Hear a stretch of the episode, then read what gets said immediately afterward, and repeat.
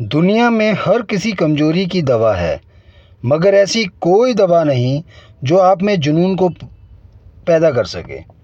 ये व्यक्ति के अंदर से आता है, जुनून कई प्रकार का हो सकता है। इसके कई रूप भी हैं, मगर आज हम जिस जुनून की बात करने वाले हैं, वह आपके व्यक्तित्व को बनाने वाला है, आपकी ग्रोथ को इंक्रीज़ करने वाला है। हर जुनून कुछ कहता है हर जुनून एक अलग कहानी बयान करता है।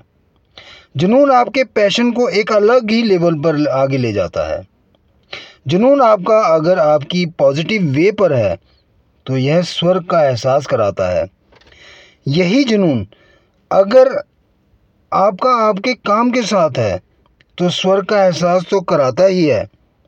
साथ ही साथ, यह सोने के, यानी गोल्ड के पालने में भी झुलाता है। जुनून आपका अगर आपकी स्टडी के साथ है तो ऊंचाइयों पर ले जाता है।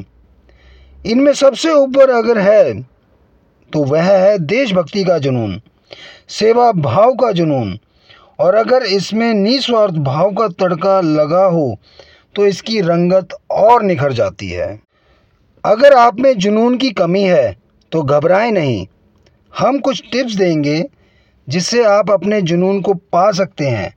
जुनून के बगैर व्यक्ति ऐसा लगता है जैसे आत्मा बिना शरीर चाय के बिना प्याला पानी के बिना प्यास और खुशबू के बिना फूल। You are listening Listen Deep Noise on Hubhopper. सबसे पहले आपको करना यह है कि आपको अपने अंदर मॉडिफाई करना है। कुछ चीज़ों में चेंज लाना है। कुछ चीज़ों को अपनाना है और कुछ को छोड़ना है। कुछ चीज़ों को सिरे से नकार देना है। इनमें अपनाना क्या है और छोड़ना क्या है? वो है गुड हैबिट्स को अपनाना है और बैड हैबिट्स को छोड़ देना है। गुड हैबिट्स जैसे आपको बस एक डिसीज़न लेना है कि सुबह जल्दी उठना है और सुबह उठकर आधा घंटा एक्सरसाइज करने के बाद एक घंटा बुक पढ़ने की हैबिट जनरेट करनी है। और यह सारा प्रोसेस सुबह साढ़े सात बजे तक फिनिश कर देना है। इस रूटीन को आपको डेली फॉलो करना है, बिना किसी नागा के।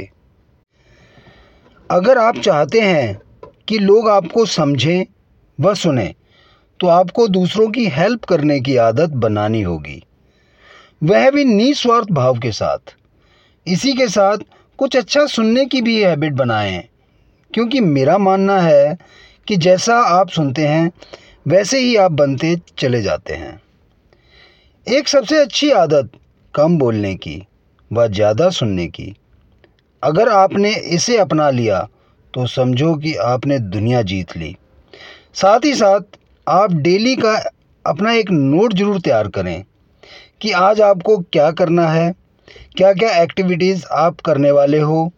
इससे होगा यह कि कोई काम आपका पेंडिंग नहीं रहेगा। और इनकेस अगर कोई पेंडिंग रह गया तो आप उसको नेक्स्ट डे के लिए शेड्यूल कर सकते हैं। सो so, ये थे कुछ टिप्स जो कि आपके जुनून को पूरा करने में आपकी मदद कर सकते हैं। अगर आप इन्हें पूरे जुनून के साथ अपनाएँ तो आप डेफिनेटली कामयाब होंगे। और गुड हैबिट्स तो वैसे ही अपने आप में एक पूर्ण कला है। सो इसी के साथ मुझे दें इजाज़त। धन्यवाद दोस्तों।